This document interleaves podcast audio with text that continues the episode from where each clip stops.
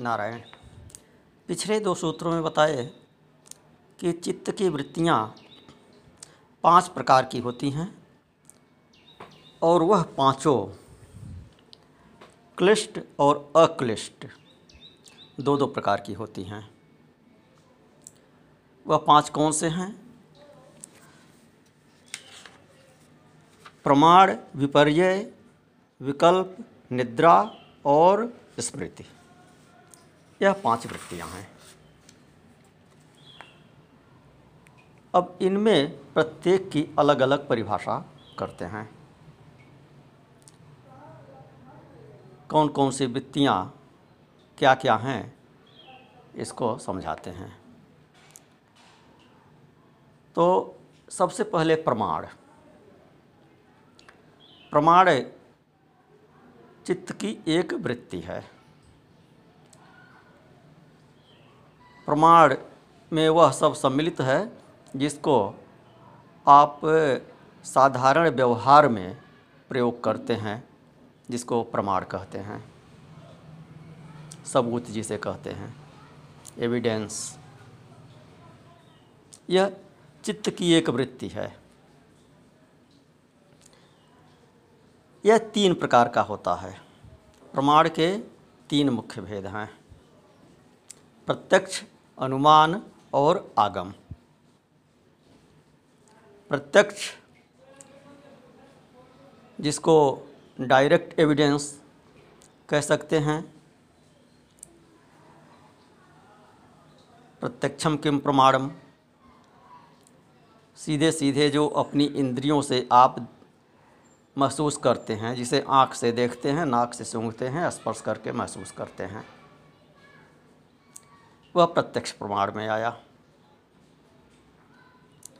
Eyewitness, direct evidence. दूसरा अनुमान कि एक घटना से किसी दूसरी घटना का यहाँ संकेत मिलता है। ऐसे दूर धुआँ उठता हुआ दिखता है तो उससे अनुमान लग जाता है कि वहाँ पर आग होगी। जहाँ जहाँ धुआँ है, वहाँ वहाँ आग होगी।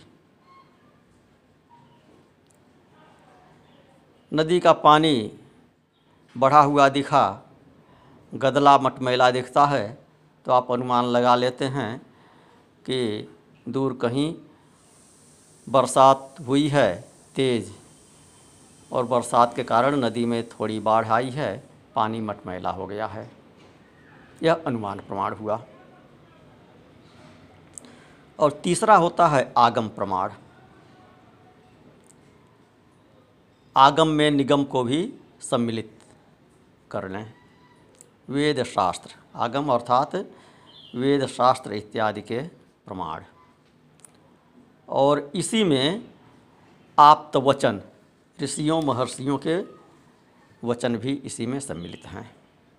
यह तीन प्रमाण मुख्य हैं। इसके अतिरिक्त अन्य शास्त्रों में न्याय शास्त्र में, मीमांसा में कुछ और भी प्रमाण गिनाए गए हैं, लेकिन वह इसी में सम्मिलित हो जाते हैं, इसी के अनुमान प्रमाण के उपभेद उनको कह सकते हैं। तो मुख्य रूप से यही प्रत्यक्ष अनुमान और आगम, यही प्रमाण होते हैं। ते प्रमाण जो हैं यह चित्त की वृत्तियाँ हैं।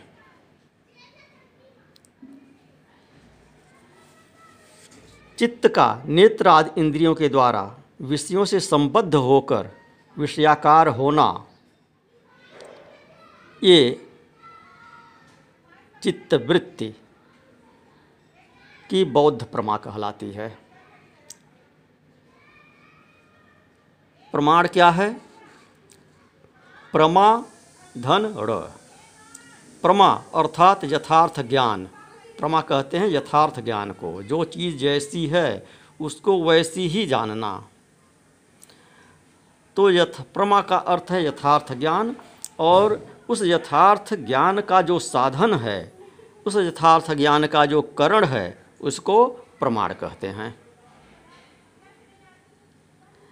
तो प्रत्यक्ष प्रमाण के पाँच अवयव माने गए। प्रमाण, जिसे बौद्ध प्रमा भी कहते हैं। दूसरा प्रमेय, तीसरा प्रमा, चौथा प्रमाता और पांचवा साक्षी। इस पर अधिक विश्लेषण हम यहाँ पर नहीं करेंगे।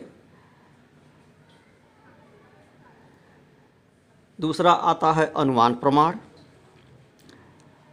अनुमान प्रमाण में लिंग लिंगी साधन साध्य अथवा कार्य कारण के संबंध से जो यथार्थ ज्ञान उत्पन्न हो, उसे अनुमान कहते हैं। यह तीन प्रकार का होता है। पहला पूर्ववत, अर्थात जहाँ कारण को देखकर कार्य का अनुमान हो, जैसे बादलों को देखकर होने वाली वर्षा का अनुमान। यह पूर्ववत अनुमान हुआ।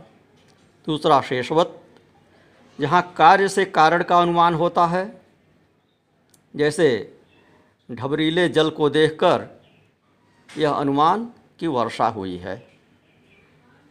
और तीसरा सामान्य तो दृष्ट, जैसे घट को देखकर उसको बनाने वाले कुम्हार का अनुमान कि घड़ा है तो अवश्य ही इसका कोई बनाने वाला कुम्हार है। यह अनुमान से आप जान लेते हैं। ध्यान देने की बात है कि अनुमान का मूल जो है, वह प्रत्यक्ष ही है, क्योंकि पहले आप वैसा प्रत्यक्ष देख चुके होते हैं, तभी अनुमान से जानते हैं। जहाँ धुआँ है, वहाँ आप आग का अनुमान कर रहे हैं, क्योंकि आप कहीं देख चुके हैं आग में से धुआँ निकलते हुए। आप प्रत्यक्ष देख चुके हैं, रसोई में देख चुके हैं, हवन कुंड में देख चुके हैं कि या कोई अन्य चीज़ जलाकर देख चुके हैं कि आग जहाँ होती है, वहाँ धुआँ होता है। इसलिए दूर कहीं धुआँ देखकर आप अनुमान लगाते हैं कि वहाँ धुआँ है तो आग होगी, क्योंकि इससे पहले मैंने जहाँ जहाँ धुआँ देखा था, वहाँ वहाँ आग थी। या जहाँ जहाँ आग हमने देखा था, वहाँ वहाँ धुआँ था। तो जहाँ आग देखा था, वहाँ धुआँ थी, था। इसलिए जहाँ हम धुआँ देख रहे हैं, वहाँ आग होगी। तो यह प्रत्यक्ष पर आधारित होता है, अनुमान। और यदि प्रत्यक्ष दोषयुक्त हो तो अनुमान भी दोषयुक्त हो जाता है, मिथ्या हो जाता है। अब तीसरा है आगम या शब्द प्रमाण। तो जिसको प्रत्यक्ष और अनुमान से नहीं जान सकते हैं, उनके बारे में वेद शास्त्र प्रमाण होता है, आप्तवाक्य प्रमाण होते हैं। यह धर्म क्षेत्र में बहुत ध्यान देने की बात है। जो शास्त्रों को विज्ञान की कसौटी पर कसते हैं तर्क की कसौटी पर कसते हैं, जो शास्त्रों में विज्ञान खोजते हैं कि यहाँ पर तो ये विज्ञान था, यहाँ पर तो यह है, यहाँ पर यह है, देखिए विज्ञान भी मान रहा है, देखिए विज्ञान भी मान रहा है। तो ये सब केवल उत्साहवर्धन के लिए है, केवल दिलासा देने के लिए है। वास्तविकता ये है कि विज्ञान प्रत्यक्ष और अनुमान के आधार पर कार्य करता है और आगम प्रमाण जो है, वह उस चीज़ को कहता है जो प्रत्यक्ष और अनुमान से परे है। इसके आप प्रत्यक्ष और अनुमान से न देख सकते हैं, न सुन सकते हैं, न जान सकते हैं, उसको आगम के द्वारा वेद शास्त्रों के द्वारा देखते हैं, जानते हैं, सुनते हैं। ऋषि महर्षियों के आप्त वचनों के द्वारा देखते हैं, जानते हैं, सुनते हैं। तो यदि उन चीज़ों को विज्ञान की कसौटी पर कसने लगेंगे और ये कहेंगे कि देखिए विज्ञान भी यह चीज़ सिद्ध कर रहा है तो यह उल्टी बात हुई। क्योंकि जिसे विज्ञान सिद्ध कर रहा है, वह प्रत्यक्ष और अनुमान प्रमाण की श्रेणी में आया। वेद शास्त्र तो उसको कहते हैं जो जो प्रत्यक्ष और अनुमान से परे की चीज़ है। तो अलौकिक विषय में वेद ही प्रमाण होते हैं। इसमें आप्त वचन भी सम्मिलित हैं। आप्त पुरुष तत्ववेत्ता को कहते हैं। तत्ववेत्ता कौन है? आप्त पुरुष कौन है?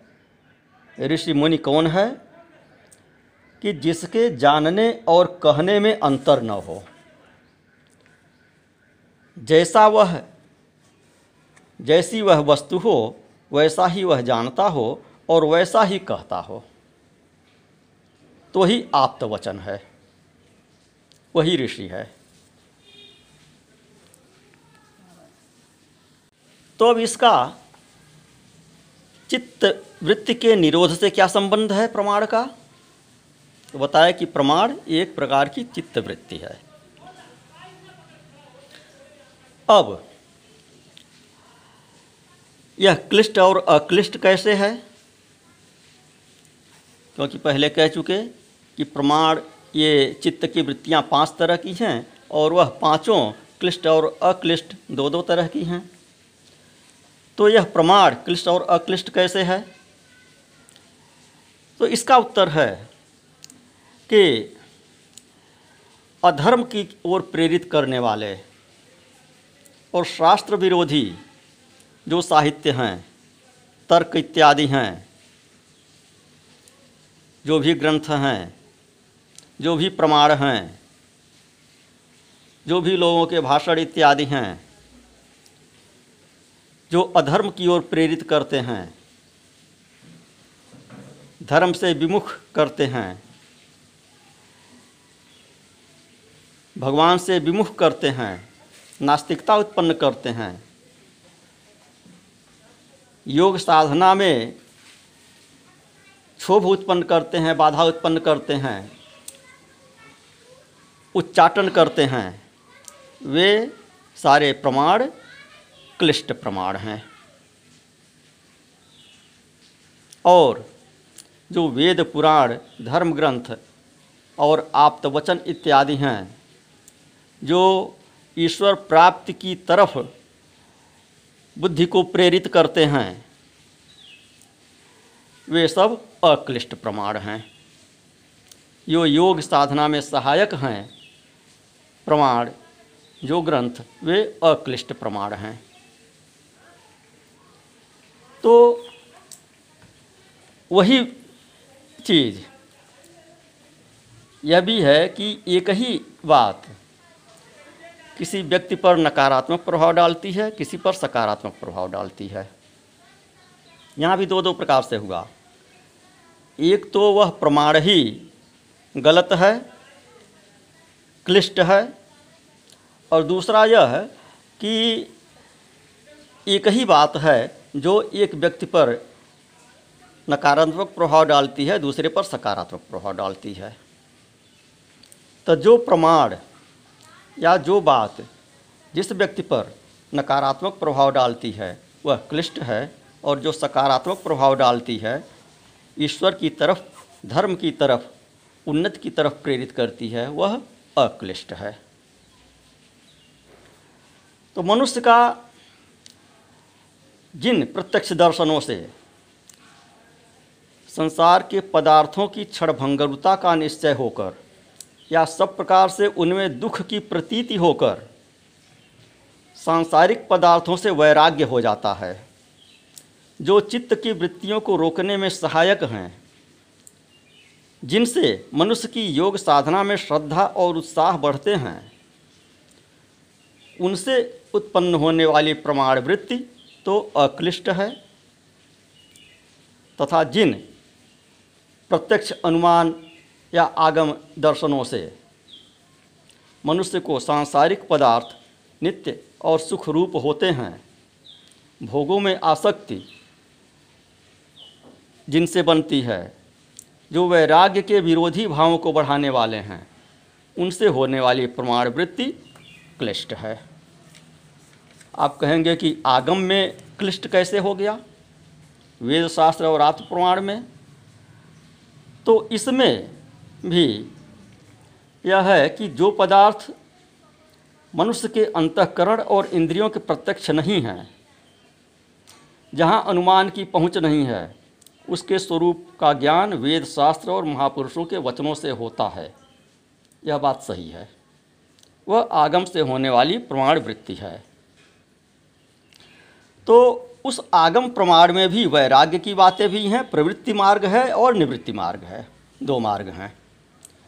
तो जो प्रवृत्ति धर्म में लगाने वाली चीज़ें हैं शास्त्रों की, जो स्वर्ग इत्यादि की का लोभ देकर उससे संबंधित कर्म कराती हैं और मन में वैसे लोभ उत्पन्न करती हैं, स्वर्ग इत्यादि का आकर्षण उत्पन्न करती हैं। वे अंततः क्लिष्ट हैं। तो जिस आगम प्रमाण से मनुष्य का भोगों से वैराग्य होता है और योग साधना में श्रद्धा, उत्साह बढ़ते हैं, वह तो क्लिष्ट है, अक्लिष्ट है। और जिस आगम प्रमाण से भोगों में प्रवृत्ति होती है और योग साधनों में अरुचि होती है। जैसे स्वर्गलोक के भोगों की बड़ाई सुनकर उनमें और उनके साधन रूप सकाम कर्मों में आसक्त और प्रवृत्ति होती है। वह क्लिष्ट है।